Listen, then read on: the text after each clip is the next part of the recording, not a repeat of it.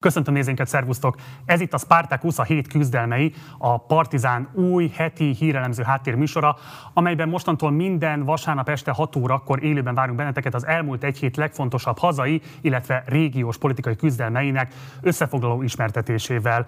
Most nem lesz ez másként, ugyanis először beszélünk majd az előválasztás eredményeiről, hogy hogyan zajlott az elmúlt egy hétben a különböző tárgyalásoknak az eredménye, hogy hogyan jutottunk oda az első fordulós eredményektől, hogy pénteken Karácsony Gergely bejelentette a visszalépését Márkizai Péter javára. Utána pedig foglalkozunk a cseh választásokkal, ugyanis ez is zajlott a régióban a héten, amely végül egyébként Andrei Babis gudarcával végződött, ennek következtében egy új helyzet áll elő a cseh, a cseh politikában. Megnézzük majd pontosan milyen következményei vannak Magyarország Magyarországra nézve is. Illetve beszélünk majd az úgynevezett Pandora papírokról, amely szintén borzolta a kedélyeket, és valószínűleg hatása volt a cseh eredményre is, ugyanis ennek következtében derült ki az, hogy Andrei Babis oligarchaként offshore érdekeltségeken keresztül szerzett franciaországi kastélyokat, hogy pontosan hogyan zajlott ennek az ismertetése, illetve kik érintettek még a Pandora papírok kapcsán, illetve hogy mi ez az egész offshore biznisz, nos erről fognak majd beszélni meghívott szakértőink. Tehát Mostantól minden vasárnap este 6 órától érdemes élőben velünk maradni, mert hogy itt fogjuk összefoglalni a legfontosabb történéseit régiónknak. Most akkor pedig forduljunk rá az előválasztásra, és elsőként nézzünk meg egy bejátszást arról, hogy pontosan hogy nézett ki a kronológiája az elmúlt egy hétnek, vagyis hogyan jutottunk el az első fordulós eredményhirdetéstől odáig, hogy Karácsony Gergely visszalépett Márkizai Péter javára. Történelmi siker, több mint 633 ezeren vettek részt az ellenzéki előválasztáson, ami történelmi siker a demokratikus koalíció életében is, hiszen a demokratikus koalíció az ellenzéki előválasztást megnyerte. Nem csak a Momentummal tárgyaltam támogatásokról, és kértem a Momentum támogatását is, de Karácsony Gergelyel is több órás hosszas eh, tárgyalást, beszélgetést folytattunk, és egyetértünk abban, és mondhatom, hogy megállapodtunk abban, hogy kettünk csak együtt mehet tovább.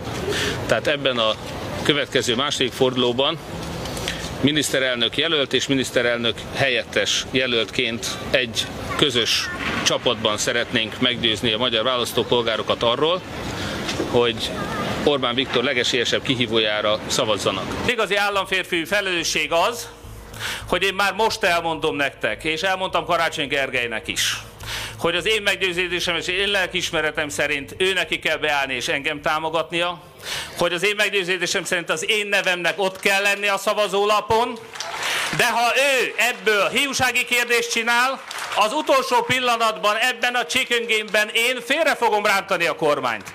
Az én lelkismeretemben nem fog száradni az, hogy Dobrev Klára legyen a közös ellenzéki miniszterelnök jelölt, és ezáltal Orbán Viktor maradjon hatalmon. Milyen feltételnek kellene teljesülnie, hogy ön mégis visszalépjen? Hát mondjuk előtt a villamos, ezt el tudom képzelni. Elhatároztuk, hogy ezt a kampányt, az előválasztási kampányt is, a parlamenti kampányt is, és utána a kormányzás feladatát is megosztjuk egymással. És mielőtt ö, szembe jön ez a kérdés, az, hogy kettőnk közül ki lesz az egyenlőbb, ma még nem döntöttük el, mert a közös politikáról beszélgettünk ma. Szeretnénk elérni azt, és ezt fogjuk kezdeményezni a választási bizottságnál, hogy mind a kettőnk neve szerepeljen nem egymás alatt, hanem egymás mellett a szavazólapon, mint egy egységes politikai ajánlatot tevő két miniszterelnök jelölt.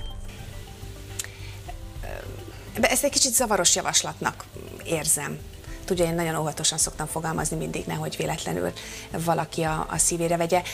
Nem gondolták szerintem még végig ezt a, ezt a javaslatot, majd, majd biztos vagyok benne, hogy kicsit eltelik egy-két... Melyik részével nem tudja értelmezni, melyik részét nem tudja értelmezni? Hát nézd, egy miniszterelnök jelöltet választunk, és egy miniszterelnöket fog az ország is választani jövő áprilisban. Azt mondja, hogy a hang nem. Hát az önök pártjából is kiszűrődnek időnként elég durva megjegyzések, Ceglédi Csaba mondataira utalnék vissza például. Ez házon belőle is szól, hogy békésebben? Abszolút, és föl is hívtam a Csabát, és a Csaba nagyon jó fej volt, biztos látták is, nem tudom, hogy látták-e a nézők, mert most éppen megállt a Facebook, de aludt egyet, ő is nagyon kifáradt, és másnap bocsánatot kért Karácsony Gergelytől, mert mondott egy ilyen kis csipkelődő megjegyzést. Nem visszalépek, hanem előre. Nagyon szívesen egyeztetek bárkivel arról, hogy támogasson az előválasztás második fordulójában. Nyitott vagyok bármilyen garanciát megadni arra, hogy a következő kormány, amelyet vezetnem kell, az hogyan tudja megvalósítani azoknak a politikai célkötőzéseit is, akik adott esetben nem rám szavaztak az előválasztás első fordulójában. hiteles adatok alapján kijelenthető, hogy most Karácsony Gergelynek minimális esélye sincs arra, hogy megverje Dobrev Klárát ebben a második fordulóban, és legyőzze Orbán Viktort teljes nemzeti összefogás élén jövő tavasszal. A Momentum azt a döntést hozta, a Momentum közössége, hogy a második fordulóban Márkizai Pétert támogatjuk az előválasztáson, és minden támogatásunkat megadunk ahhoz, hogy Márkizai Péter legyen az ellenzék közös miniszterelnök jelölte, mert mi úgy látjuk, és azt érezzük, hogy egyre többen ti is úgy látjátok, hogy Márkizai Péterrel van a legnagyobb esélyünk Orbán Viktor legyőzésére. Szeretnék önöknek egy fontos bejelentést tenni. Némi mérlegelés után, de jó szívvel és tiszta szívvel jelentem be önöknek, hogy a miniszterelnök életi kampányomat befejezem, és az engem támogató állampolgárokat, pártokat, szervezeteket, közösségeket arra kérem, hogy az előválasztás második fordulójában Márkizaj Péterre szavazzanak.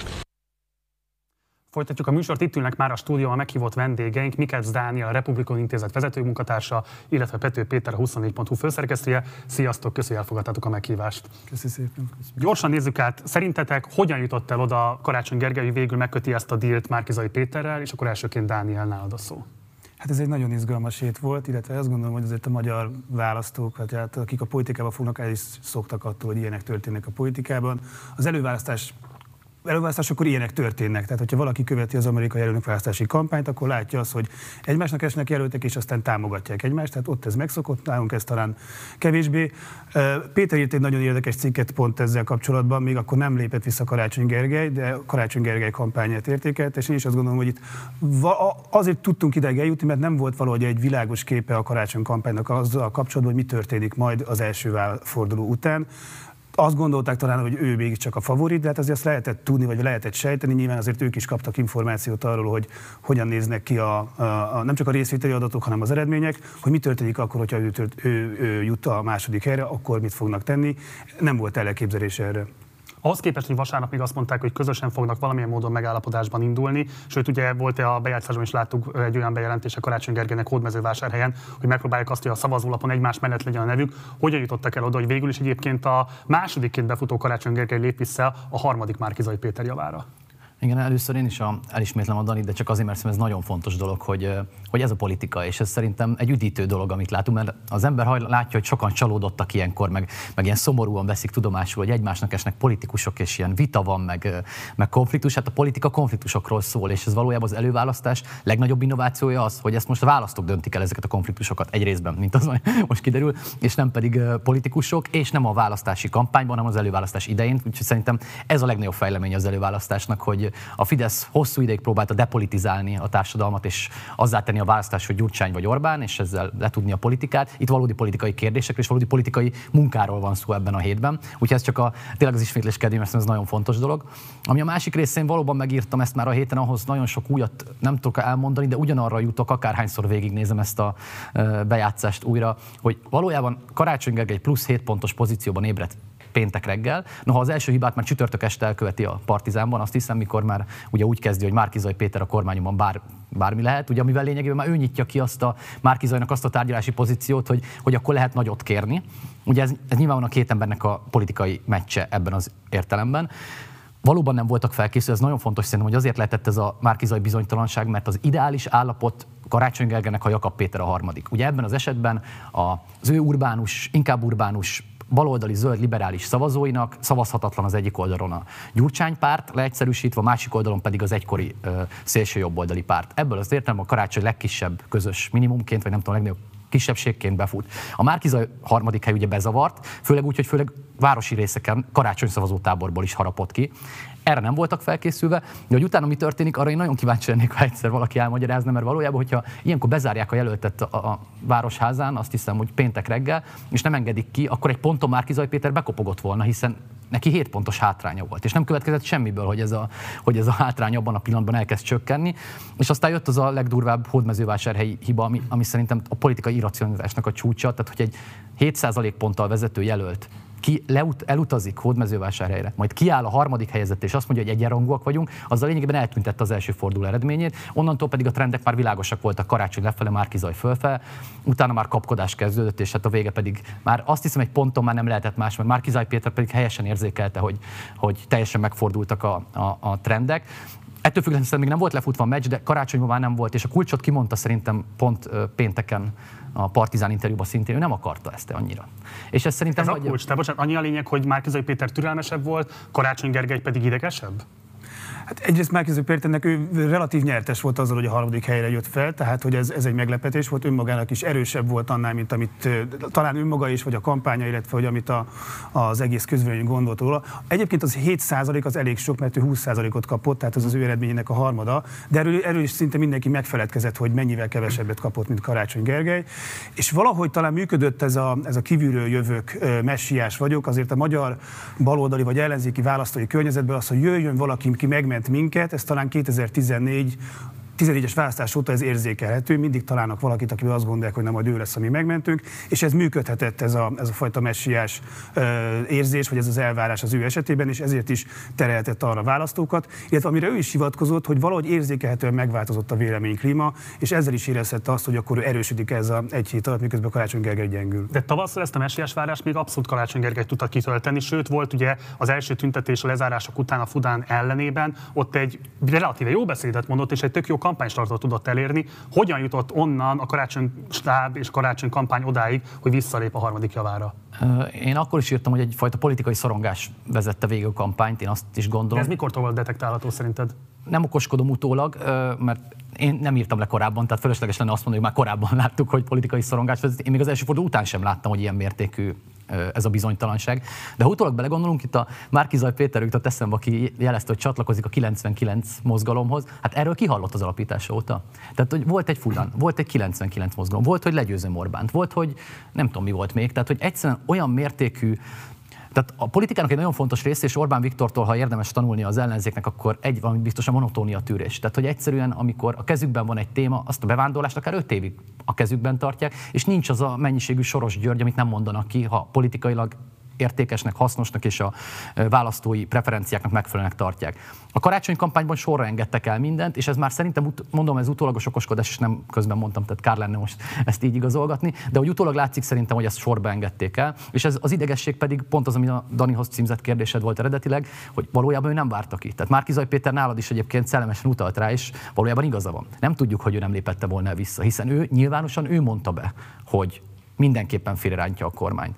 Aztán ugye hétközben jött a politikai meccs, aminek egy pontján magabiztos, nagyon-nagyon magabiztosnak látszott, és Karácsony nem, vagy nem akarta, az is elképzelhető egyébként, vagy nem bírta azt a feszültséget már, ami ebben van, Márkizaj Péter szombat este is visszaléphetett volna valójában. Tehát ugye egyszerűen elvágták ezt, a karácsony elvágta ezt a, ezt a meccset, szóval ebből a szempontból biztos, hogy volt benne egy ilyen. Megmondom, szerintem még nagyon sok érdekes tényező van benne, én nagyon kíváncsi vagyok, hogy hol vezet ez, mert Karácsony Gergő választása azért nem tipikus ebben az értelemben. Dániel, te mozgalomkutató is vagy. Mi az, amit benézett a magyar nyilvánosság Márkizai Péter mozgalmával kapcsolatban? Gondolom ezt azért is, mert egyébként már a harmadik helyes befutása is meglepetés volt. Az az aláírás mennyiség, amit összegyűjtött az induláshoz, az is meglepetés volt. És azért korábban a Mindenki Magyarország a mozgalom egy kicsit azért lesajnált szervezet volt. Ugye korábban arról lehetett hallani, hogy Hatházi Ákos például kilép az elnökségből, mások is távoznak körülötte, tehát nem lehetett egy potenciális jelölő szervezetként tekinteni rá. Mi az, amit nem vett észre a magyar nyilvánosság ebben a jelölő szervezetben? Valóban voltak olyan fajta próbálkozások Magyarországon, amik mint valami ernyő szervezetként alakultak volna meg. Talán volt egy nagy kard, illetve a most mi még a netadós tüntetések után, amiről körül kiderült, hogy nincsen benne munka, nincsen benne, nincsen benne anyag, akik dolgoztak volna, és kiderült, hogy viszont itt vannak emberek, akik gyűjtik az aláírásokat, akik elvégzik a, azt a fajta munkát, amit egy politikai pártnak el kell végezni a kampányban. És hát az is látszik, hogy nem maradt el ebben a, ebben a szervezeti kompetenciája, az, az nem maradt el a, a pártok mögött. Erről nem tudtunk, vagy hát nem tudott a magyar nyilvánosság, hogy tulajdonképpen akkor milyen, ilyen, milyen szervezete van Márkizai Péternek. Ebből egyébként az is látszik, és ezt talán még Momentum mutatta meg 2017-ben, hogyha van egy elkötelezett csapat, akár tegyük fel 50-60 ember, akkor azért képesek elérni valamilyen fajta pozíciót a magyar politikában. Péter? Igen, ha szabad egy kiegészíteni, még az előbb is akartam ezzel reflektálni, hogy szerintem egy nagyon érdekes tanulság az, hogy milyen mikor a jelöltnek vannak támogatói, vagy a támogatóknak vannak jel, van jelöltje. És ez egy nagy különbség. Tehát azért ez a liberális vesző baloldali, vagy fordítva, elit vagy kör, korábban Bajnai Gordont találta ki egy ponton, és nyomasztotta addig, amíg végül kénytelen volt egy nyomás alatt elvállalni a jelöltséget. Most Karácsony Gergely szembesült egy nagy nyomással, hogy más nem tudja megmenteni a hazát, most leegyszerűsítve nyilván ezt a, ezt a dialog, vagy diskurzust, kénytelen elvállalni jelöltséget, mert nem lehet más csinálni. Mind a két jelölt veressége után kiderült, hogy nem akarta egyik sem eléggé valójában. Itt teljesen fordítva van Márki Zaj Péternél, megnézzük, itt a jelölt nagyon akarja, nyilvánvaló minden mozgásából, az egész politikai karrierjéből, és nő a támogatók száma. Tehát ma már Karácsony Gergely is Márki Zaj Péter mögött áll. Egy teljesen eltérő logika, de ebből kifolyólag teljesen más a társadalmi húzata is. Most ez nyilván nem egy tudományos fogalom, de hogy látjuk, ahogy épül napról napra ez a, ez a történet mögötte, fogalmunk nincs hova jut ki, fogalmunk nincs szervezetileg mit jelent ez, fogalmunk nincs választópolgárok számában mit jelent ez, ezt majd jövő vasárnap fogunk értesülni róla, de egy biztos, hogy egy teljesen eltérő logika, mint amit a baloldali, liberális oldalon próbáltak érvényesíteni a jelöltkeresésnél. Tehát nem értették meg, hogy úgy nem lehet, hogy a mai szupersztár társadalomban, a Piketty kifejezéssel egyszerűen kell egy líder, aki formálja ezt a közösséget. Egyébként az Orbán Viktor történet is nagyban erről szól, hogy a líder formálja a közösséget, és nem fordítva zajlik ez a történet. Mindegy, hogy szeretjük, nem szeretjük, azért nagyon ellentétes mozgásokat Macrontól Trumpig nem nagyon tudunk bemutatni a kortárs politikában. Mit lehet elmondani a Momentum mozgására? Ugye ezekben a percekben is, amikor beszélgetünk, elviekben egy bizalmatlansági indítvány zajlik le Fekete Győr Andrással szemben, tehát lehet, hogy az adás alatt már tudunk majd valamit arról, hogy ennek van-e bármilyen eredménye. De mit lehet elmondani az ő szerepükről? Ugye Fekete Győr András azzal állt ki, hogy a Momentum lehet a királycsináló, ezt meglehetős malíciával fogadta a nyilvánosság. Ehhez képest ugye pénteken azt lehet látni, vagy pontosabban csütörtökön, amikor betámogatják Márkizai Pétert, hogy ez mintha meghatározóan alakította volna végül Karácsony Gergely döntését, bár ő maga itt a Partizánban úgy nyilatkozott, hogy ő ezt már korábban meghozta egy másfél órával korábban, hogy ez a döntés napvilágot látott. Hogyan látjátok, a Momentum döntése mennyiben befolyásolta a végeredményt? Befolyásolta a végeredményt, ez talán valamilyen löketet adott arra, hogy Karácsony Gergelynek, hogy visszalépjen. A Momentumnak azért is volt fontos, hogy beálljon, mert hogy valamilyen szerepet kapjanak. Tehát Fekete Győr András nagyon gyenge szereplése után nekik kellett valamilyen aktivitást, valamilyen cselekvést megvalósítaniuk. Hogyha nem állnak be sehova, akkor tulajdonképpen valahogy ebben az egész mostani kicsit egy ilyen katyvasznak tűnő dologban, hogy feloldódik a Momentum, mint párt. Főleg, hogyha beállnak Karácsony Gergely mögé, akkor pedig abban a, a LMP párbeszéd MSZP dologban oldhatatnak fel. Mi beszélgettünk erről Péterrel az adás előtt, hogy nem, hogy 22-ben vagy akár 24-ben az EP választáson, hanem az látszik, hogy most már az előválasztás során is azért alakul a magyar pártrendszer, főleg akkor, hogy arra gondolunk, hogy a mindenki Magyarország a mozgalom, akkor majd valamilyen, ha nem is pártépítésbe, de valamilyen összefogó szervezetépítésbe kezd. Igen, a királycsinálás annyiból pontos, hogy ilyen 3%-os támogatás arisztokratikus rendszerekben szokott elégséges lenni a vezetőcsináláshoz, tehát azért Fekete Győr András ennyit érte az első fordulóba. Tehát önmagában szerintem ez a része, ez valóban érdemes maliciával fogadni. A másik részét nem, amit a Dani mondott, hogy a, szintén a Márkizaj harmadik hely nyitott ki nekik egy új stratégiai lehetőséget. A Jakab harmadik helynél nem lett volna mozgástere Momentumnak nyilván. Viszont Fekete Győréknek valamit lépni kellett a eredmény után, és a Márkizaj lehetőség meg kinyílt nekik, hiszen az ezek szerint egy támogatható lehetőség volt nekik. Ugye Jakab Péter azért nehezen képzelhető el, hogy a Momentumnak lett volna egy lehetősége. Így léphettek egyet újra be a játékba, és kicsit el is felejtődött az a eredmény, ami ki volt írva a táblára néhány nappal ezelőtt. Tehát ez biztos, hogy fontos része. A másik pedig szerintem nagyon-nagyon fontos, mert azért, a, amit a Dani is említett és felhívta rá a figyelmet, hogy a, azt nagyjából tudjuk, hogy a politikai rendszer, illetve a pártrendszer valahogy alakult volna, és azért világos volt, hogy Karácsony Gergely abban azt szeretné, interjúból az világlott ki, hogy az MSZPP, LMP háromszögben valahogy alakuljon egy nagyobb baloldali tömörülés, baloldali zöld tömörülés. Ez a lehetőség szerintem most már bezárult, viszont nagyon érdekes dilemmákat nyitott ki sokaknak, hiszen azt látjuk, hogy MSZP-s polgármester Dobrev Klára, Dobrev Klára felé mentek itt az utóbbi órákban is akár. Tehát valójában lehet, hogy karácsony mögött föl is számolódott ez a lehetőség, vagy előtt, és egy teljesen új mozgást látunk majd, és a DK végül beteljesítheti azt, ami, ami, amiért létrejött annó. Mondom, nem biztos, még meg nem látjuk, de azon nagyon sok múlik például, amit Dani mondott, hogy hogyan alakul a Márkizaj körülötti erőtérben lesz-e párt, és ha igen, akkor ahhoz ki, hogy határozza meg magát, azt nehezen tudom elképzelni, hogy a Magyar Szocialista Párt vagy a párbeszéd érdembe el tudna jönni a Márkizaj oldalra, ahogy egyébként Barabás például is követte Karácsony Gergelyt oda. Ez még annyit érdemes hozzátenni, hogy a lista összeállítása az még hátra van, tehát az előválasztás után derül ki, hogy az ellenzéki közös listára kik kerülnek föl hanyadik helyen. Tehát azért ezek az eredmények ezek még befolyásolhatják azt is, hogy akkor melyik pártnak milyen pozíciója, milyen hány képviselő mehet be a listáról a parlamentbe. A Fideszes világot nagyon összezavarta Márkizai Péter föltűnése, olyannyira ugye, hogy nagyon sokáig egy lefutott meccsként hivatkoztak az előválasztásra, amelynek mindenképpen Karácsony Gergely lesz majd a győztese. Készítettünk egy rövid összeállítást arra vonatkozóan, hogy pontosan hogyan is fogalmaztak a különböző Fideszes megmondó emberek Karácsony Gergely biztosnak tűnő győzelméről. Most nézzük meg ezt, utána folytassuk erről a beszélgetést. Végeredmény előre megvan. Mi lesz a végeredmény? Vagy honnan azt, lehet tudni? Azt, hogy Karácsony Gergely lesz a baloldal jelöltje. És ezt honnan lehet tudni? Hát jól informáltnak kell lenni.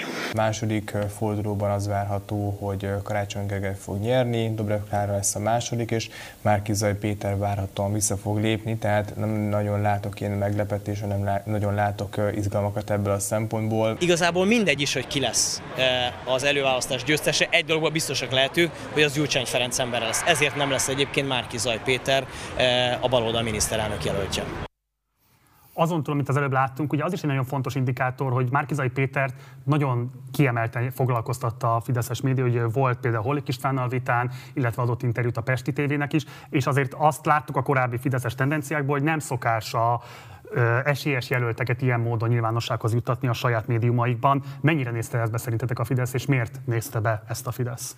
Hát részint én ugyanazt gondoltam, mint a Fidesz, tehát hogy a, ebből a szempontból egyszerűen politikai logikából szerintem az következett, és az addigi ismereteinkből, a, bár nem ilyen szélsőséges, mert ugye nyilván a hülyeségig tolják ezt a, ezt a diskurzust, mint a Hollik Istvánnál láttuk, de, de összességében szerintem az alapvető logikát, ami, ami a számokból sokáig következett, azt úgy döntöttek, hogy ez, ez lesz, és utána, ha ez így beigazolódott volna, ugye akkor azért valójában egy nagyon erős politikai narratívát állítottak volna elő, hiszen az azt jelentette volna, hogy öt hónappal előtte megmondták, hogy mi fog történni.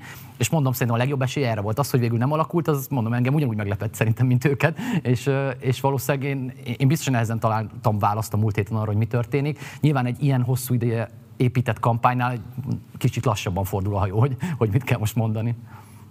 Hát valószínűleg én azt gondoltam, hogy, a, hogy valóban nem csak az mutatja Karácsony Gergelynek az elsőségét a különböző független közvénykutatások, hanem hogy a Fidesz belső mérése is ezt mutatják, hiszen ráépítették az egész kampányukat. Erre egy Karácsony Gergely hivatkozott is, hogy őt támadják a legjobban, akkor ő a leginkább esélyesebb jelölt, aki megveheti Orbán Viktort. Tehát mutatja azt, hogy valamit, valamit rosszul mértek, valahogy elszámították talán azt, hogy Melkizai Péternek milyen, milyen szavazók állhatnak mögé, tehát azzal nem számoltak, amiről már beszéltünk, hogy nagyon sok olyan budapesti budai körzet van, ahol, ahol rászavaztak, tehát ezt valahogy talán nem, nem mérték föl. És hát az, ami hát, ilyen szempontból az, hogy őt, mint kevésbé esélyes előttet elhívják, ebben talán az is lehet, hogy bíztak abban, hogy azok a fajta szereplők, akik úgy jelennek meg, mint hogy valamilyen alternatív jobboldalt képviselnek Magyarországon, ők általában azért nagyobb sikert nem futottak be. Tehát, hogy nem jöttek össze azok a projektek, amelyek arra hivatkoztak, hogy na majd én meg tudom szólítani a fideszeseket is, akik kiábrándultak. Úgy tűnik, hogy ez Márkizai Péter esetében nem vagyok benne biztos, és nem gondolom azt, hogy elsősorban volt fideszesek szavaztak rá az előválasztáson, de hogy ezzel nem számoltak, hogy akkor valóban létezhet egy kicsit ilyen alternatívebb jobb oldal, mint a Fidesz. Túllőtt a cél a Fidesz? Tehát, hogy fordítva sült el az ő puskája abban az értelemben, hogy hatalmas összegeket költöttek Karácsony Gergely delegitimálására, ugye több millió forintot, hogyha pláne két éves időtávlatban nézzük 2019 óta, akkor elképesztő erőforrásokat. Tehát ők alapvetően arra áraszták be a saját kampányukat, hogy Karácsony Gergely lesz az Egyesült Ellenzéknek a miniszterelnök jelöltje. Ilyen szempontból, amit ők gyakoroltak lejáratásként Karácsony Gergely felé, az mennyiben járulhatott hozzá ahhoz, hogy így tudott végül csak szerepelni az előválasztáson? Hát szerintem, ha ők azt mérték, hogy Karácsony Gergely a legszorosabb a verseny, hiszen nem véletlenül ráépítették a kampányt, tehát hogy ellene a legnehezebb a Fidesznek, akkor valójában nyertek ezzel a kampány, hiszen Karácsony Gergely már nem lesz az ellenfele Orbán Viktornak ezen a választáson. Tehát ilyen szempontból a Fidesz nem hiszem, hogy szomorú. Ráadásul most van az ő állítások szerint jó kártya, ugye nyilván a Márkizaj Péter egy része is erre, kam, erre kampányának egy része is arra épül, hogy Dobrev Klára kevésbé szavazható bizonytalanok, vagy, vagy akár jelenleg még a Fidesz környékén lévő szavazók számára, és éppen ezért nem az, az még egy jó opció nekik, mert azért azt ne felejtsük, hogy a Dobrev kampány végig zajlott, amíg ez a az összefoglalóban látható jelenetek játszottak. Zajlott, mert azért országos szinten nem jól lehetett látni bármilyen hírt is Dobrev Klárával kapcsolatban, tehát erre az egy hétre legalábbis az újságok címlapjáról eltűnt. De ugye szerintem a, e, ebben a helyzetben minden olyasmi, ami nem róla szólt, én nem tudom, hogy ártott-e neki. Tehát itt arról szólt, hogy kettő jelölt egymásnak rongyol, és ugye semmiképpen nem azt történik, mint amit mondanak. Hiszen Márki Péter azt mondta, hogy félrerántja a kormányt, ha karácsonyi hiúsági kérdést csinál belőle. Karácsony egy ponton hiúsági kérdést, jól, tehát hiúsági kérdést csinál belőle, hiszen bemondta, hogy csak ha villamosok érkeznek a pályára, akkor lép vissza, vagy utána az, hogy mindenképpen kitart, ehhez képest végül ő lépett vissza. Tehát, tehát ott a jelöltek azért bizt, én valamilyen módon szerintem égettek el bizalmi tőkét a szavazópolgárok egy részénél, főleg ha azt, arra is gondolunk, hogy azért ami egy nagyon erős kérdés lesz, hiszen mindennél érdekesebb lesz a vita szerdán, a, a miniszterelnök jelölti vita. Mert azért egy nagyon nehéz stratégiai kihívás van Márkizaj Péterék előtt is. Ugye nekik úgy kéne polarizálni a következő napokban, hiszen azt tud a leginkább mobilizálni valószínűleg, ha a DK veszélyt fölnagyítják, és a Dobrev veszélyt lényegében Orbáni győzelemként tálalják, hogy, hogy közben ne veszítsék el hosszú távon ezeket a szavazókat, hiszen áprilisban meg e szavazók nélkül, akár csak kis számú lemorzsolódás esetén is képtelenség megnyerni a Fidesz. Tehát, hogy Márkizaj Péter egy nagyon érdekes kihívás van, miközben Dobreven nincs ilyen típusú kényszer szerintem, és neki pedig egy hidegebb kampány, meg egy hidegebb erősebb vita is elég, hiszen a DK szavazói ott lesznek. Ezt nagyjából látszik, hogy a DK nagyon elkötelezett szavazói ott lesznek ezen a héten is. Tehát valójában a Márkizai oldalon van egy mobilizációs kényszer, amit nagyon nehéz a, a konfliktus élezése és a konfliktus még szélesebbé tétele nélkül azért végrehajtani. Az miatt, hogy beszéltünk arról, hogy az amerikai elnökválasztási kampányban is vannak előválasztások, de itt nem az történt, hogy akkor van egy valamilyen helyezés, és akkor kiáll aznap este valaki, és elmondja, hogy vissza, visszalép, hanem még volt egy hét, ami okozza a szavazóknak egy olyan időszakot, amikor nem tudják, hogy mit kell, mit kell csinálni. Tehát azért az látszik, hogy egy előválasztáson azért nincsenek olyan megmerevedett szimpa, szimpátiák, mint mondjuk az országgyűlési választáson. Sokkal könnyebben hajlandóak átszavazni a szavazók arra, akiknek őt megjelölik, hogy akkor most én visszalépek és őt támogatom. Ez az egy hét ugyanakkor egy ilyen bizonytalanságot, egy ilyen káoszt, hatalmi osztogatást okozott, tehát ez mindenféleképpen erősített Dobrev Klárát, hiszen az látszik, hogy itt valami, valami nem működik rendben. És hát az a kérdés, hogy akkor majd azok a választók, akik az első fordulóban Márkizaira vagy Karácsonyra szavaztak, ők mit fognak csinálni? Elmennek-e, azt gondolják, hogy akkor úgy kell tenni, ahogy az ő jelöltjék, jelöltjék mondtak, oda kell szavazni, vagy pedig, vagy pedig éppen ez az egész bizonytalanság, ez a káosz, ez inkább demobilizálja őket, és végül otthon maradnak. Szoros eredmény esetén lesz-e szerintetek legitimációs válsága a győztes jelöltnek. Kérdezem ezt azért is, mert részben Márkizai Péter például a partizános interjújában is arról beszélt, hogy a Fidesz buszoztatni fogja a szavazókat Dobrev Klára érdekében, illetve ugye megindult már egy olyan fajta kommunikáció is a nyilvánosságban, hogy hát itt rengeteg szavazókörben voltak kimagasló mértékben érvénytelen szavazatok. Tehát mennyiben lesz például mondjuk képes a második helyzet szerintetek elfogadni az első helyzetnek a győzelmét? Számítotok -e ezzel kapcsolatban legitimációs konfliktusra? Hát ez attól függ, hogy milyen persze, hogy milyen a, a, a jelölteknek a belátása, hiszen a, ha már arról volt hír, hogy, hogy egymást felhívta a, a két jelölt, hogy akkor valahogy a kampány hangulatát azért visszafogják annyira, hogy az ne kockáztassa az jövő áprilisi szereplését a közös ellenzéknek. Ez nagyon rosszat okozna nem csak az előválasztási intézményének, hanem, hanem magának az egész együttműködésnek, főleg akkor, hogyha van egy elhúzódó vita arról, hogy akkor ki lesz itt végül a jelölt, újra számlálás, stb. Ennél rosszabb tulajdonképpen nem is történhetne az ellenzéknek, és hát persze ez igazolja azt a, azt a fideszes narratívát, hogy, hogy akkor ez valójában egy ilyen cirkusz, egy ilyen, egy ilyen látvány, és hogy még ennyi se tud megtenni az ellenzék, hogy egy előválasztást megszervez. Nyilván az eredménytől függ, ahogy a Dani is utalt rá, tehát nyilván ez a kérdés 50-54 nyílik ki, most az 50-50 nyilván túlzásként, 70-30-nál nem, vagy 30-70-nél, nyilván akár még oldalra. Ha viszont kinyílik a kérdés, akkor az nyilván érdemben árt az ellenzék választási esélyeinek. Tehát abban a pillanatban, hogyha egy ilyen típusú vita elkezdődik, akkor nyilvánvaló, hogy, hogy napokon belül súlyosan csökken a előválasztáson győzedelmeskedő jelölt esélye.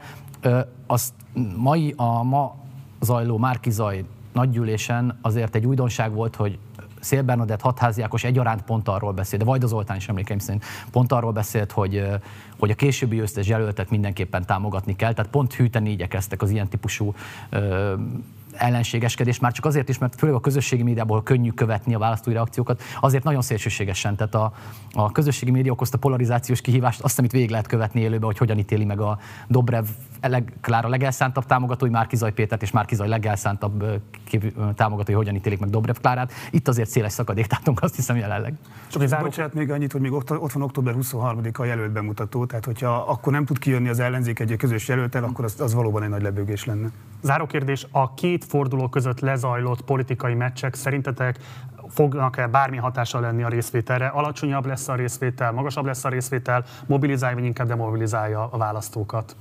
Hát ez egy nagyon nehéz kérdés, ezt már érintettem azzal, hogy a, a, a, gond az, ahogy, ahogy már mondtam, hogy nem, nem kaptak talán egy teljes, egy világos iránymutatót a Karácsony Gergely támogatói, és főleg a pártszavazók az, hogy Bocsás, akkor... az, ami kiállt egyébként nyíltan Márkizai Péter, mert például a mai kampányító eseményes is? Igen, kell, de azért az az elmúlt heteknek, a, vagy az elmúlt egy hétnek a különböző történései azért azok nem oszlatták el azt a kétségeket, hogy akkor hova kell szavazni. Ráadásul az, hogy a pártok, a támogató pártok ezt, ezt nyitva hagyták, azért a, a, a párbeszéd LMP, MSZP együtt az, az az nagyjából azért így is egy ilyen 7%-nyi ellenzéki szavazót jelent.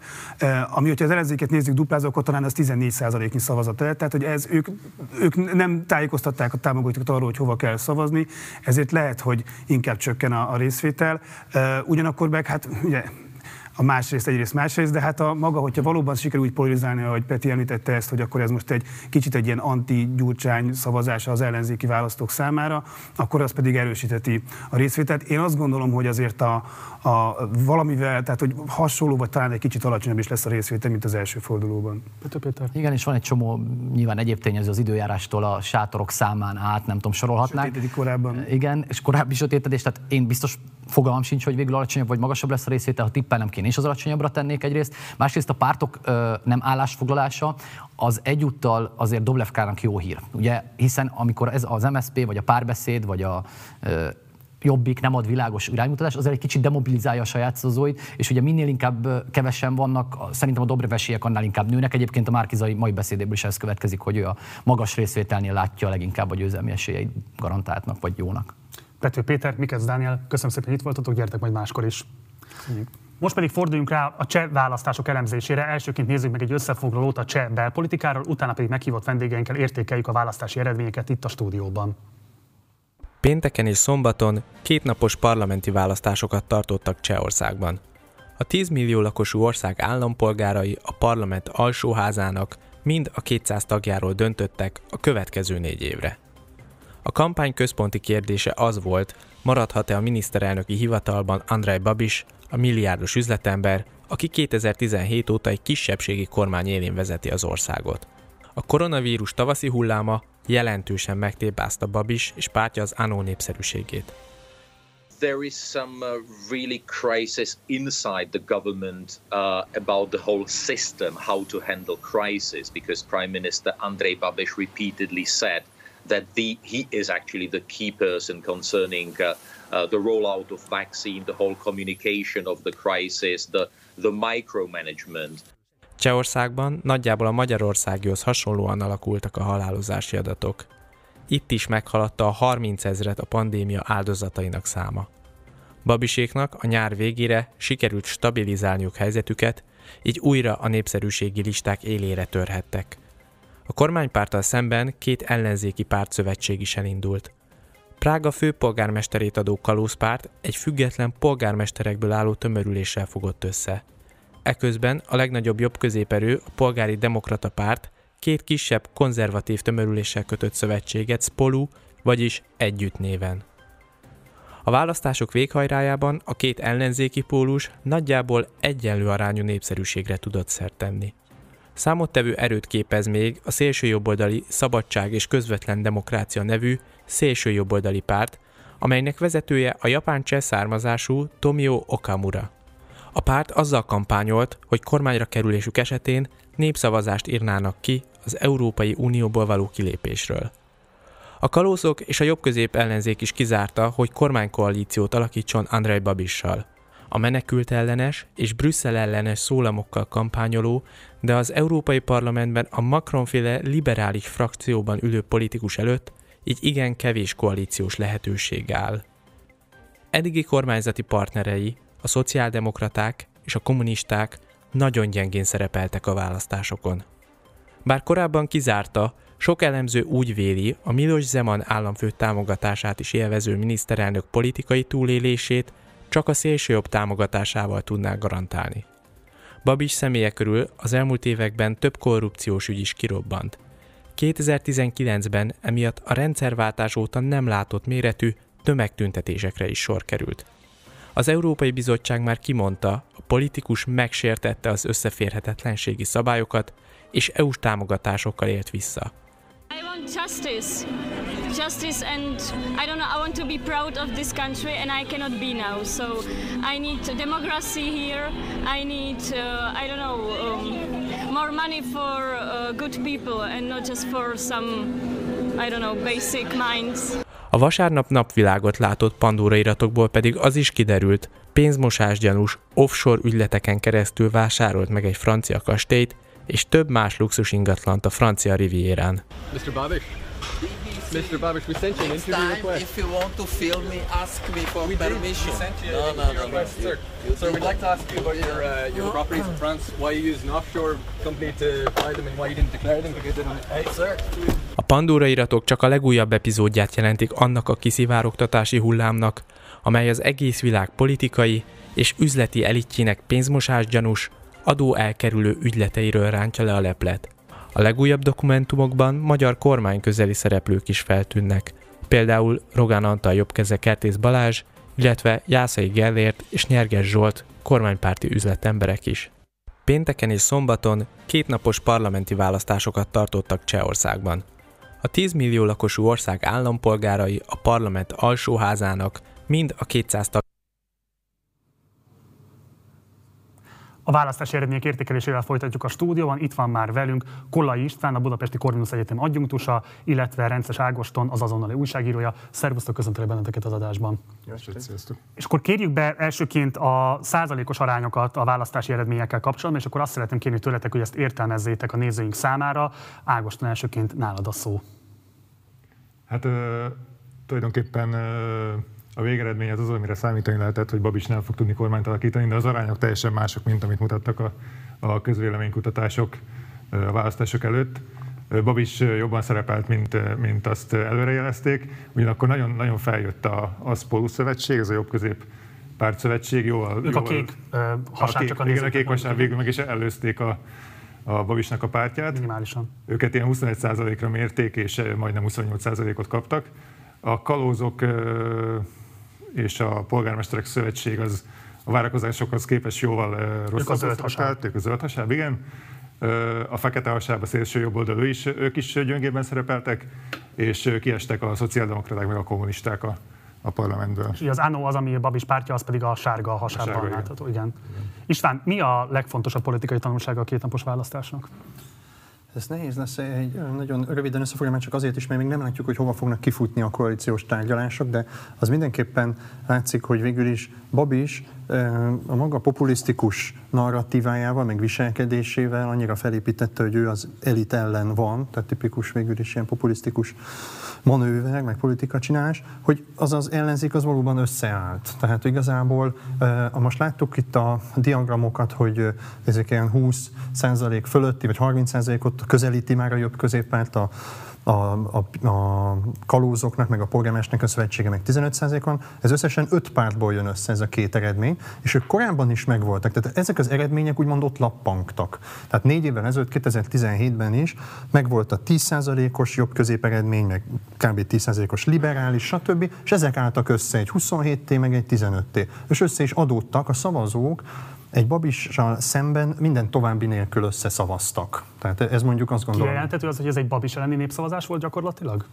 Hát a végére, talán ez túl erős, de, de igen, tehát Babis volt a főmotor, igen, igen. És azt gondolom, hogy például Babis bedobta azt a kártyát, ugye ő felépítette azt a narratívát, hogy ő az egyik leggazdagabb cseként, ő önként vállalt keresztet ezzel, hogy politikusnak állt, hiszen lenne jobb dolga. Tehát ez ilyen berlusconi is párhuzam.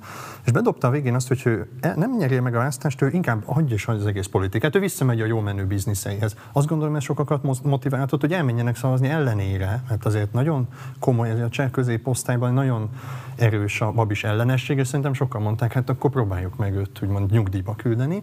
Mondjuk Prágába ugye ott talán harmadik helyen szerepel, tehát ott, ha jól emlékszem, a fővárosi közvetben. Tehát igen, azt lehet mondani, hogy a végére ez talán az lett. Mutassuk be röviden a nézőinknek a cseh pártrendszert, vagy pontosabban a pártszisztémát. Elsőként beszéljünk egy kicsit az ANO-ról, ami ugye Babisnak a pártja. Mi az, amit kell tudni, fontos tudni róla a nézőinknek?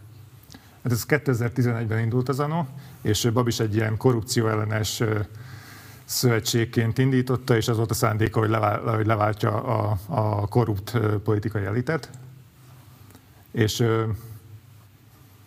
tulajdonképpen, tulajdonképpen ebből, ebből ilyen nagyon rövid idő alatt nagyon népszerű politikus lett a Babis. Ö, 2013-ban volt a választás, akkor, akkor ugye bejutott a parlamentbe, és a következő választása meg is, választás meg is nyerte 2017-ben. Spoluról, ugye ez magyarul együttet jelent, mit kell tudni róluk? Spolu három pártnak a szövetsége, olyan pártok, amik a maguk módján már értek el sikereket, tehát például kormányzati pozícióba jutottak, az egyik párt szegmens belőlük, az top 09 kifejezetten egy ilyen, egy ilyen liberális, ilyen technokrata értelmiségi csoportosulás például olyan 8-9 százalék körül voltak, ha jól tudom, még amikor külön indultak kereszténydemokraták, meg konzervatívok, ők mind, mind a maguk módján már szerepeltek, volt, hogy kormányon különböző skandalumok is elkapták ezeket a pártokat, de meg tudták őrizni a, alapvetően a stabil bázisukat, tehát nem omlottak úgy össze, mint mondjuk a Babisnak a mostani szövetségesei, a kommunisták vagy a szocdemek, és akkor utána így egy ilyen lassú, de biztos egyesülési folyamatban, nem is olyan rég, talán egy éve volt, hogy kijelentették, hogy ők együtt fognak menni, és ami szerintem nagyon fontos, hogy azt is bemutatták, hogy ki lesz az ő miniszterelnök jelöltjük, Petr Fiala, és ezzel egy ilyen erős személy személyt is adtak, egy arcot is adtak az egész együttműködésnek. Kalozok és polgármesterek azon túl, hogy rendkívül egzotikus hangzású nevük van, és igen gazdag képzettársításokra adok ott. Mi az, amit érdemes tudni róluk? És még inkább úgy kérdezem, hogy mennyiben analógak például mondjuk a Magyarországi kétfarakú kutya pártal, ha egyáltalán lehet ilyen összehasonlítást mondani? Ö, nem, a, ugye ez, ez, itt is két, két pártról van szó, a kalózok és a, ez a, a Stan polgármesterek. A kalózok párt nem, vagy legalábbis én úgy látom, hogy nem, nem analóg a kétfarkú kutya párttal. Mi különbözteti meg őket? Ugye alapvetően a kalózok, az első kalózpárt, ha jól tudom, akkor az a svéd kalózpárt volt, és, és ők így az információszabadság, polgári jogok voltak számukra fontosak. Szóval nem, nem, nem, nem, nem viccpártként, viccpártként indultak, bár a, ugye azt gondolná az ember nevük alapján, de ez nem kimondottan nem, nem viccpárt. Talán inkább LMP párhuzam lehetséges, Igen. korai LMP talán, de ezek is sántítanak kicsit, de már. Igen, és tulajdonképpen egy ilyen rendszerkritikus, de alapvetően, alapvetően ilyen liberális, liberális, liberális pártról van szó. Mik a legfontosabb követelések, hogy mit lehet tudni a politikai programjukról? Hát a, a közélet átláthatósága, vagy a, a hivatalok, hivatalok átláthatósága, polgári jogok, információszabadság, ilyen klasszikusnak mondható, ilyen liberálisabb, liberálisabb dolgok. Oké, okay. nézzük meg a mandátumarányt, mert ez egy picit ellentmond annak, ami egyébként a választási eredmény volt, ugye, és kérlek, hogy ezt magyarázatok is el a nézőink számára, hogy miért van az, hogy miközben ugye a Spolu több szavazatot szerzett, mint az ANO, az ANO-nak több mandátuma van, mint a Spolunak, ugye egy mandátum többsége, egyes mandátum többsége van. Miből adódik ez a különbség, István?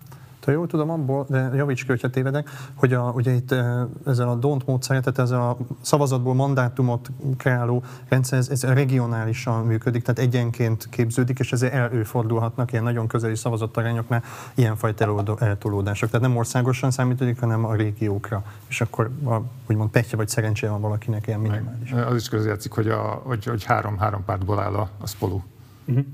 Ugye Zeman elnök már bejelentette azt, hogy ő egyébként az Ánót ö, támogatja, tehát kérte is a választókat, hogy őket támogassák, illetve ő szeretné is, hogyha folytathatná Babis a működését, de ugye most részben kórházba került, korábban is voltak egészségügyi problémái, részben most nem úgy tűnik, hogy Babisnak állna az ászló. Zeman fogja tudni bármilyen formában befolyásolni ezt a végeredményt, mit gondoltok erről?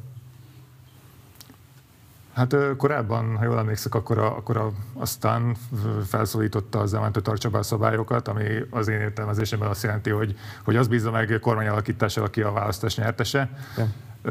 De nem is nagyon lenne esélye szerintem a Bavisnak kormányt alakítani. Ugye az egyetlen potenciális koalíciós partner az a szélső jobb, illetve voltak ilyenek, hogy...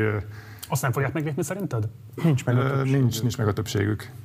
Illetve voltak még ilyen, ilyen spekulációk, hogy a, a Spoluból a legnagyobb párt, ez a polgári demokrata párt, és kicsit ilyen euroszkeptikus, soft euroszkeptikus párt, hogy esetleg ővelük összeállna a Babis, de Fiala korábban kategorikusan elutasított, hogy együttműködnének. És tegnap, még, még tegnap este a, a kalózokkal és a polgármesterekkel így deklarálták, hogy, hogy ők fognak együttműködni, és nem tárgyalnak sem az Anóval, sem a szélső jobboldaliakkal.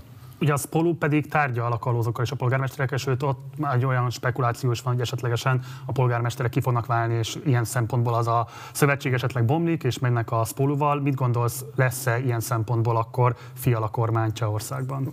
Ugye legreálisabbnak jelenleg ezt látom. Tehát, hogyha csak valami oldalszél ezt nem borítja föl ezt a, ezt a irányt most, akkor, akkor ezt tartom a legreálisabbnak. Az, hogy esetleg a a pirátok a kalózok nélkül alakítsanak kormányt. Ugye ez azért is van, mert Babis annyira neki ment a kalózoknak, annyira ilyen ellenpólusként építette föl, hogy valójában a kalózok abban tényleg valahol most ilyen kicsit csúnya mondva belenyekkentek. Tehát, hogy, hogy rájuk zúdított, hogy ők az EU párti, a Brüsszel párti, migráns párti párt, és ezért, hát hogyha leválasztják őket, akkor igazából egy nagy retorikai tehertől szabadulnak meg, már mint a leendő kormánypártok, mert azt lehet mondani, hogy a, amire főleg nyilazott Babis, az kívül van a kormány kormányon, hát ez ilyen politika része, lehet, hogy ők ezt így bukják. Beszéljünk egy kicsit a magyar vonatkozásokról is, mert ez egy fontos kérdés. Ugye a magyar közvéleményben általában Orbán Báb is párhuzama szokás élni, ami nyilván leegyszerűsítés, hiszen számtalan különbség van közöttük, de közben mégis van egyfajta politikai jó viszony a két vezető között.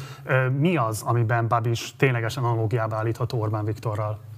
Hát most legutóbb a, a kampány a legfőbb kampány témájával azt tette meg, amivel Orbán Viktor is hatalmi sikereket alkot, ugye a, a migrációval való, mondjuk nevezzük riogatásnak, és ő is egy, ő is egy ilyen populista politikus. Ezt, ezt, ezt a migrációs riogatást, ezt kifejezetten az úgynevezett magyar sikerek miatt adaptálhatta szerinted? Lehetséges, lehetséges, hogy, hogy úgy látta, hogy, hogy ezekkel fog tudni plusz, plusz szavazatokat szerezni a választáson. Sőt, szerintem, szerintem az, hogy a szélső jobb ha jól, két, két, százalék rossz, két százalék ponttal rosszabbul szerepelt, mint ahogy felmérték, azt szerintem annak köszönhető, hogy tőlük átmentek a, a szavazók Babis, Babishoz. Hogyha Petr Fiala alkot kormányt, akkor hogyan változhat meg a cseh-magyar viszony? Ez érdekes kérdés, mert ugye egy ilyen váltás már nem ilyen, de hasonló volt Szlovákiában, tehát ugye Robert Fico, akivel nagyon erős volt a szövetségi viszonya az Orbán kormánynak, ugye ő, ő elbukta a szlovák kormány pozíciót, és olyan nagyon nem változott meg a szlovák-magyar kapcsolat. A csebe én azt gondolom, hogy komolyabb változás lehet. Tehát azért, mert a mostani leendő cseh kormánykörülc ez egy kompaktabb egységnek tűnik, és alapvetően ezt a, sokkal jobban a fékek és egyensúlyoknak a mondjuk a nyugati demokratikus vagy jogállami mintáját követnék, nekik nincsenek ezek a skrupulusok, nincs ez a fajta külön építkezés. Tehát valószínűleg a visegrándi blokk valahol megmarad. Megmondom őszintén, szerintem az nem rossz, mert vannak közös ügyek, de talán ez a kombattáns jelleg, hogy EU ellen, vagy Brüsszel ellen, migráció világ ellen, ez gyengülhet, és az meg lehet, hogy nem tesz rosszat. Az is lehet, hogy beborul a jó, vagy ez a kiegyensúlyozott viszony, de arra hogy jelenleg kevesebb hm, esélyt látok.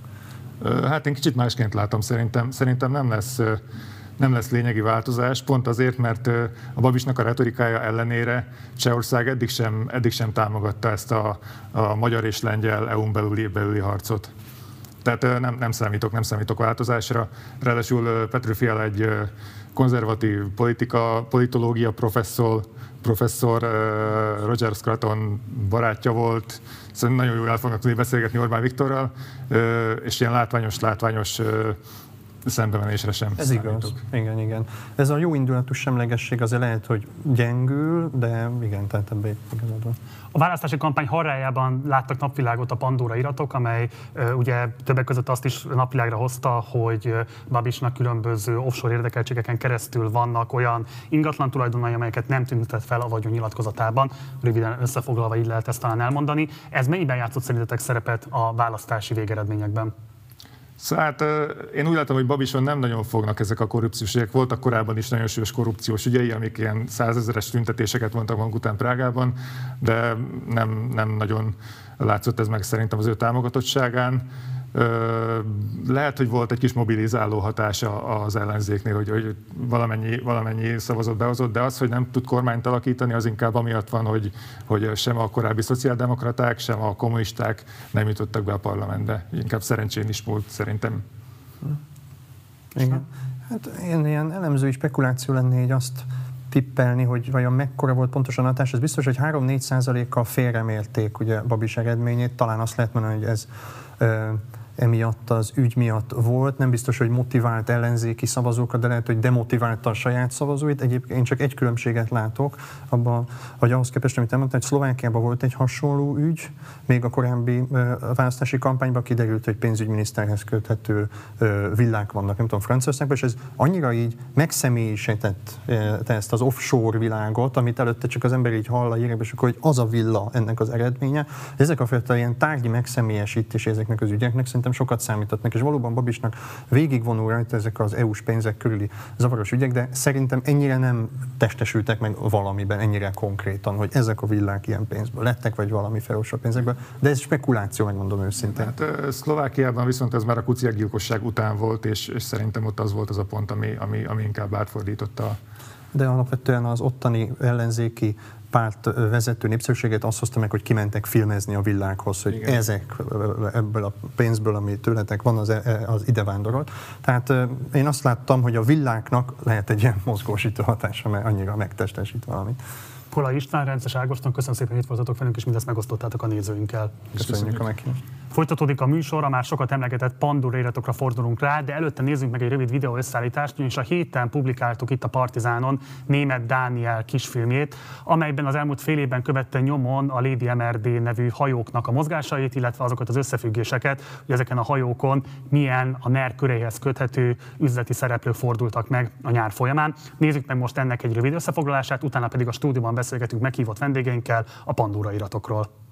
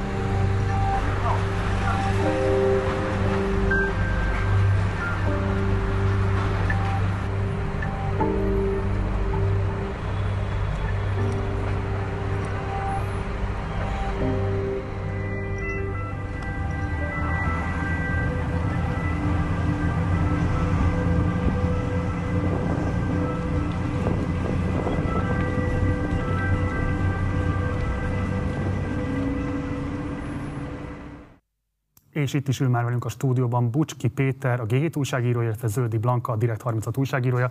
Sziasztok, köszöntelek benneteket a stúdióban. Elsőként Blankához fordulok. Ugye pont egy hete robbant a globális nyilvánosságban a Pandora iratokként elhíresült iratcsomag, amely számtalan összefüggést tárt fel a világ vezető politikusai, üzletembereinek az offshore vagyonairól, vagy a különböző eltitkolt vagyonelemeiről.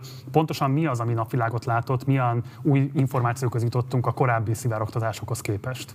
Hát a korábbi szivárogtatásokhoz képest az volt a különbség, hogy sokkal-sokkal több adat szivárgott ki, és az az igazság, hogyha például a 2016-ban publikált Panama iratokkal összehasonlítod, ott egy darab offshore cégtől szivárogtak ki adatok, itt pedig 14 darab offshore cégtől szivárogtak ki adatok, és egyébként a klasszik szereplők vannak ismét, tehát Putyinhoz közeli emberek, azeriek, Jordán uralkodó, stb. stb. És itt, ami egyébként a, a Pandora iratokban érdekes volt, ahogy az előző beszélgetésben is hallottuk, hogy nagyon-nagyon sok ilyen kézzel fogható, látványos vagyonelem tűnt föl többek között ingatlanok, és szerintem ezek voltak a, az olyan igazán, igazán nagy dobások, ahol az emberek látják konkrétan, hogy, hogy mi lesz abból a vagyonból, amit elrejtenek. Ugye a Direkt 36 vett részt, vett részt ebben az egész folyamatban a magyar részről. Milyen magyar vonatkozásokat lehetett felfedezni?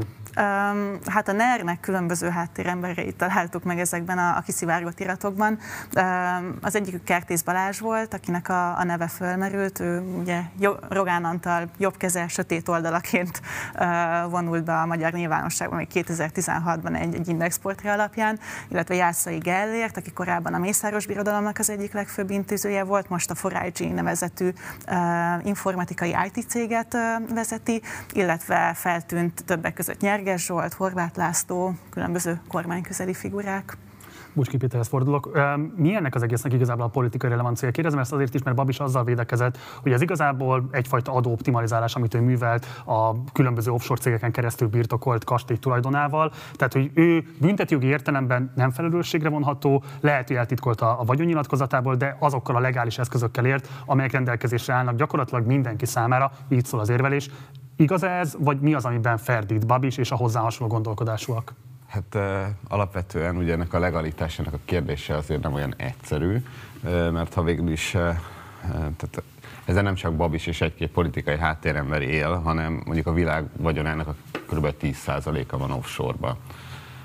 Azt érdemes még tudni, hogy hát gyakorlatilag a legtöbb globális nagyvállalatnak a, a, a rendszerébe be vannak iktatva. Ilyenek, ugye elég a Google-re vagy a Facebookra gondolni, amelyek Magyarországon gyakorlatilag például, vagy nem csak Magyarországon, gyakorlatilag sehol nem fizetnek adót, és ezek az offshore szisztémák erre épülnek, ugye egyrészt két előnyük van, hogy ne lehessen tudni, ki a tulajdonos, tehát mondjuk ilyen esetben ugye lehet azt mondani, hogy semmi illegális nincs benne, ő csak megbíz embereket, hogy cégeken keresztül fedjék el azt, hogy egy adott országban működő cégnek vagy egy ingatlannak ne lehessen tudni, hogy ki a tulajdonosa, a másik része pedig az adóoptimalizáció, ami, amiről szó van, ugye, hogy hogyan lehet ezeken az országokon keresztül folyatni úgy a pénzeket, hogy a végén ne kelljen adót fizetni. Mire az, hogy ennek a politikai költségei sokkal erősebbek, hogyha mondjuk üzleti szereplőknél jelennek meg olyanoknál, akiknek van valami fajta politikai érintettségük, míg például pont ezek a globális vállalatok, akiket te is utaltál, gyakorlatilag gond nélkül tudják ilyen módon menekíteni ki a profitjukat és máshol realizálni az adófizetési kötelezettségeiket magasan megkerülve.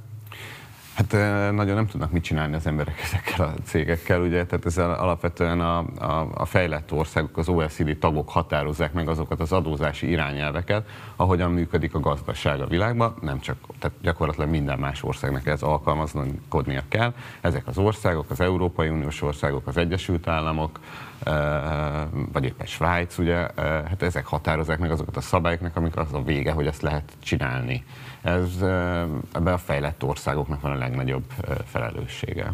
Blankához fordulok. Hogyan zajlik egy ilyen csomónak igazából a feldolgozása? Milyen módszertan követtek? Itt azért több ezer oldalról beszélünk. Ezeket beszkennelitek, úgy valamilyen módon, nem tudom, adatelemeztek, vagy ez manuálisan zajlik, és olvastok oldalról oldalra? Hát ez nem, nem több ezer, most ebben a legutóbbi kicivárgásban 12 millió fájról beszélünk, tehát így egyenként beszkennelve azt, azt mi nem tudjuk megcsinálni, viszont van egy ICIJ nevű szervezet, ez a, az oknyomozó újságírók nemzetközi konzorciuma, akik már annak idején a, a panamai adatoknak a kiszivárgása után is megszerveztek egy ilyen nemzetközi um, újságíró együttműködést, akkor néhány száz újságíró vett részt, ez a, ez a network ez igazából folyamatosan bővül, és nálunk a Direkt 36-nál Pető András a tagja az ICIJ-nak, és így amikor van egy ilyen nagy adatszivárgás, amihez az ICIJ hozzájut, akkor um, világszerte több újságíró szervezettel megosztja, köztük velünk is. És ezt gyakorlatilag úgy kell elképzelni, elképzelni, hogy, hogy az ICIJ-tól mi kapunk egy, egy hozzáférést egy ilyen titkosított platformhoz, ahol rendelkezésre állnak digitalizálva ezek a, ezek a dokumentumok, és gyakorlatilag egy ilyen, egy ilyen kereső felületünk van, ahol különböző kereső szavakat alkalmazunk, és akkor végigfutatjuk persze a klasszik neveket, amikre így egyből gondolnál, amikre legizgatottabb vagy, hogy vajon melyik, melyik politikusok, meg gazdasági emberek vannak, vannak bent az adatszivárgásokban, de hát ez, ez valamennyire azért ugye így véges, hogy meddig tudsz manuális folyamatosan keresgélni, úgyhogy ilyen listákat csinálunk, ilyen nagy, nagy mértékű ilyen adatelemzéseket folytatunk le, és egyébként igen, ahogy, ahogy mondod, végül az a, az a vége, hogy, hogy átnézzük ezeket a, a dokumentumokat egyenként, amikben előkerül az, hogy Budapest, vagy Magyarország, vagy, vagy hasonló, hasonló szavak.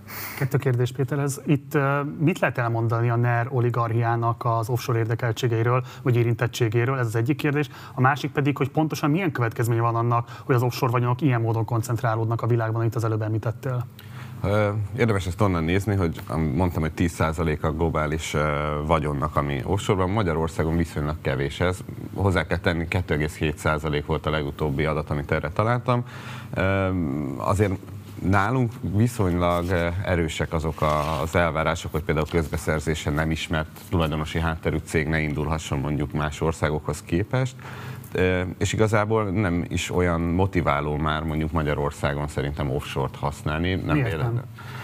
Mert nincs akkor se gond, hogyha tudjuk, hogy kihez kerülnek a pénzek, senkit nem zavar. Tehát, hogyha nálunk épül éppen egy miniszterelnöki rezidencia, vagy, vagy valami palota, vagy akármi, az sem okoz olyan gondot, hogy ezt így, így el kelljen takarni. Tehát akkor bocs, akkor igazából az offshore még csak nem is feltétlenül az adóoptimalizálás vagy a költségoptimalizálás szolgálja, hanem leginkább azt, hogy elrejteni lehessen a vizslató szemek elől. Ezt a kettőt, ugye ez mindenkinek a motivációjától függ, hogy miért használja. Ugye, másrészt pedig vannak, tehát az offshore, ahogy mondjam, tehát azért sokkal összetettebb megoldások is vannak, ugye, tehát elég Bécsbe elmenni, és ott mondjuk sokkal könnyebben lehet bejegyezni olyan alapítványokat, meg vagyonkezelőket, amik ugyanúgy elfedik a, a vagyonnak a tulajdonosát, és ráadásul EU-n belül van a pénz, és nem kell kockáztatni, hogy ilyen e, egzotikus országokban, ahonnan esetleg ki is kerülhetnek ilyen iratok, tehát mondjuk nagyon sokan használnak Európai Uniós országokat, tehát mondjuk, mondjuk ezt a Ciprus, tehát mint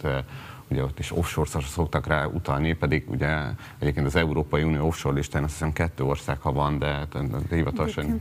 Nagyon-nagyon érdekes, meg van, bocsánat, hogy félbeszakítalak, de hogy pont a Pandora iratokban um, került ez elő, hogy, hogy különböző ilyen offshore szolgáltató cégek már Magyarországot ajánlják, mint a, az ilyen offshore stigmától megfosztott terület az Európai Unióban, ami nem olyan, mint Málta, meg Ciprus, de a társasági adó az egyébként 9%-os, a legalacsonyabb az Európai Unióban. Tök jó Magyarországot beiktatni egy ilyen offshore struktúrába, mert, mert onshore arcot kap igazából. Tehát igazából Magyarország ez teljesen rákerült ilyen szempontból az adóoptimalizációs térképre. Másik kérdés Blankához, ugye nálatok publikálódott a, a FinCEN iratok is 2020-ban, uh-huh. amiben az volt talán a legnagyobb novum, hogy megtudtuk azt is, hogy milyen mélyen érintettek a nemzetközi bankok ebben az egész szisztémában. Mit lehet elmondani pontosan az ő szerepükről, hogyan segítik ezeket a folyamatokat? Nagyon-nagyon sokszor azt látjuk, hogy úgy segítik, hogy ahhoz képest, hogy a bankoknak meg lenne az az, az, az alapvető elvárása, hogy ismerjék azt, hogy pontosan kik vannak a, a, a számlatulajdonosok mögött, tehát nem elég azt tudniuk, hogy hát egy offshore cégé ez a számla, vagy valamilyen cégé a számla, hanem ez a Know Your Customer szabályoknak megfelelni kell, tehát ez, a, ez az alapelvárás, viszont számos esetben azt látjuk, hogy, hogy amikor pénzmosás gyanús tranzakciók történnek bankokon keresztül, erről egyébként ilyen Suspicious Activity Reportban tájékoztatták a, az amerikai pénzügyminisztériumon, és a bankoktól információt kértek arról, hogy ezt a gyanús pénzmozgást pontosan kivégezte el, akkor a bankok banktitokra hivatkozva azt mondják, hogy ezt nem árul árulhatjuk el. És felmerül a kérdés, hogy valóban banktitokra hivatkozva, vagy amiatt nem árulták el, mert hogy védik az ügyfelüket, vagy azért, mert számos esetben kiderült, hogy nem is tudják, hogy pontosan ki az, aki, aki az adott cég mögött áll. Egyébként Magyarországon pont egy ilyen befutott bele az MKB, tehát az MKB-tól például annak idején kértek információt egy ilyen gyanús pénzmozgásról, és akkor azt mondta a bank, hogy bocs, nem adhatunk erről információt. Péterhez fordulok, beszéljünk kicsit az Egyesült Államok szerepéről is, mert ugye kevésbé ismert az, hogy a Kajmán-szigetek után az egyik legnagyobb offshore paradicsom. Bár egyébként pont az előválasztásban érdekes fejlemény volt az, amikor kiderült, hogy van magyar vonatkázású offshore automosó cég is, amely ugye egy ellenzéki jelöltnek a tulajdonában volt, és aztán tagadta, kiderült, végül is egyébként elvesztette a választást, tehát talán annyira nem is fontos, bár még jelenleg is elnökségi tag abban a pártban, a DK-ban, ahol ez kiderült. Na, de ugye a kérdés alapvetően itt szól, hogy a Biden adminisztráció ugye elkötelezett amellett, hogy egy globális társasági minimumadót bevezessenek, ugye ez 15% lenne. Mekkora esély van annak, hogy ezzel ténylegesen aktívan tudnak föllépni, érdemben tudnak föllépni az offshore-ral szemben? Semennyi. Tehát ez egy kicsit ilyen kirakat politika, tehát ez a 15%-os adó, ez azért nagyjából már így is teljesült, tehát talán Írország és Magyarország esetében nem. Ugye meg egy-két ország, tehát nem olyan nagy különbségek, másrészt a, a társasági adókulcsa teljesen mindegy, hogyha őszinték vagyunk, mert a, a, a társasági adószabályokon belül, tehát az, hogy mi, mi számít a társasági adó alapján, mit lehet levonni, milyen feltételekkel, sokszoros hatása van ahhoz képest, hogy hány százalék ez az adó, és azért nem, tehát a, a társasági adó nem azért nem fizetnek ezek a nagy, tehát a Google meg a Facebook nem azért nem fizet társasági adót, mert hogy nulla százalék lenne a kulcs, hanem azért nem fizetnek, mert az adó alapját viszik el azokból az országokból, ahol a bevételeiket szerzik, és nem csak ők, gyakorlatilag mindenki.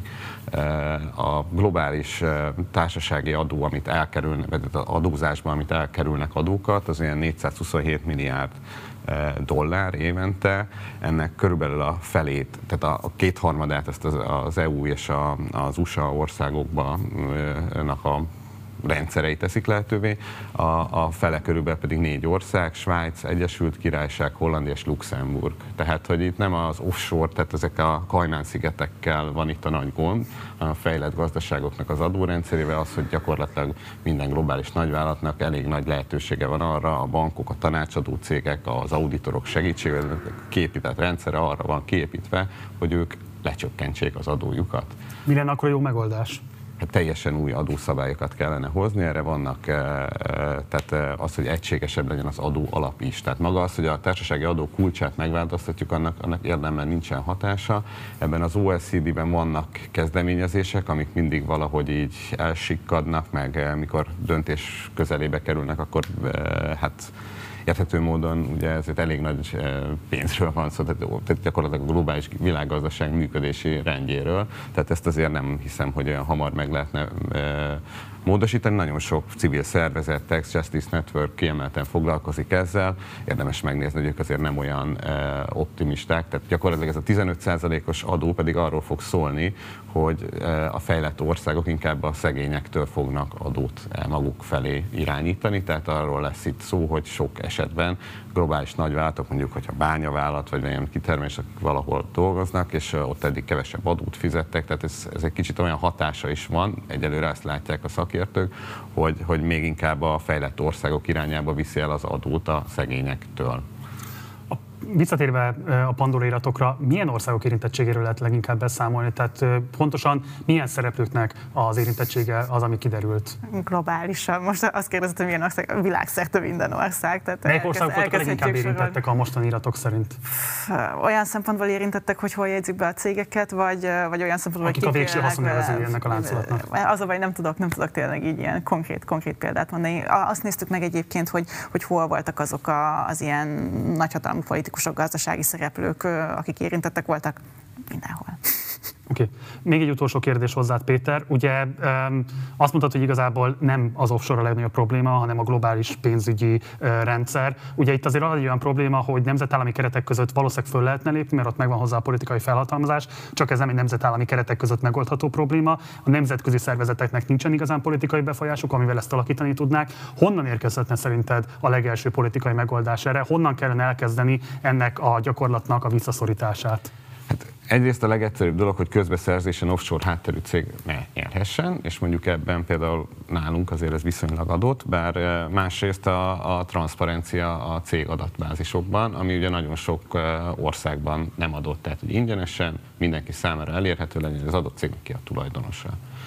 A másik pedig, hogy a, a, ezeket a vagyonkezelő intézményrendszereket, tehát ez a, az, hogy lehessen, hát most köznapján mondhatjuk Stróman, de hát mondjuk valakinek vagyonkezelést végző cég, ugye az van bejegyezve tulajdonosnak, akkor nem tudjuk, hogy ki a tulajdonos, ugye ezeket is jó volna megszüntetni. Ebben egyébként az egyes országok is, tehát hogyha mondjuk azt mondjuk, hogy akármelyik ország elkezdi, hogy az ő közbeszerzésén olyan cég nem indulhat, aminek nem ismert a, a tulajdonosi szerkezet, az már egy nagyon nagy előrelépés, másrészt pedig a helyi adóshatóságok igenis felléphetnek azzal, hogy a, a legegyszerűbb eh, profit átcsoportosításokat, a transferárazásokat sokkal aktívabban és eh, kezdik nézni. Eh, Európában is van az Európai Unióban egy olyan kezdeményezés, hogy végre osszák meg ezek a világ legnagyobb cégei, meg Európába, hogy egyáltalán az egyes országban mennyi az árbevételük, mert ezt se tudjuk. Tehát ezt nem hajlandóak megmondani, hogyha most valaki arra kíváncsi, hogy az IKEA, a Microsoft, vagy ilyen óriás vállalatok mennyit, ezt nem tudja, hát nagyon-nagyon nagy energiabefektetése és nagyon nagy költségekkel lehetne majdnem minden országban az egyes cég nyilvántartásokban összekeresgetni, de ha mindig megnézzük ezeket, akkor mindig kiderül, hogy azért elég eltérő struktúrákkal az adókulcsok függvényében ezek a nagyvállalatok másképp adóznak, és hogyha egy átláthatóság lenne ebben, és egyébként ezt a cégek maguktól is megtehetnék, hogy ezt nyilvánosságra hozzák, hogy bemutassák, hogy például nincs semmit akargatni valójuk, akkor sokkal jobban lehetne látni azt, hogy, hogy, hogy hogyan működnek ezek a struktúrák, és hogy az egyes cégek gazdálkodása hogyan is néz ki. Bucski Péter, Zöldi Blanka, nagyon szépen köszönöm, hogy itt voltatok és rendelkezésünkre álltatok. Nézőinknek pedig innen is javasoljuk, hogy olvassátok a G7, illetve a Direkt 36 cikkeit. Ez volt a mai napon az első Spartacus. A jövő héten is fogunk jelentkezni a hét küzdelmeivel vasárnap este 6 órától, mint hogy mostantól minden vasárnap este 6 órától jelentkezünk. Jövő héten több külön kiadásunk is lesz még az előválasztáshoz illeszkedően, tehát érdemes lesz a jövő héten is a Partizánon követni a legfrissebb fejleményeket. Munkatársaim nevében köszönöm szépen a megtisztelő figyelmeteket. Én Gulyás Márta voltam Budapestről. Jó éjszakát kívánok, ciao.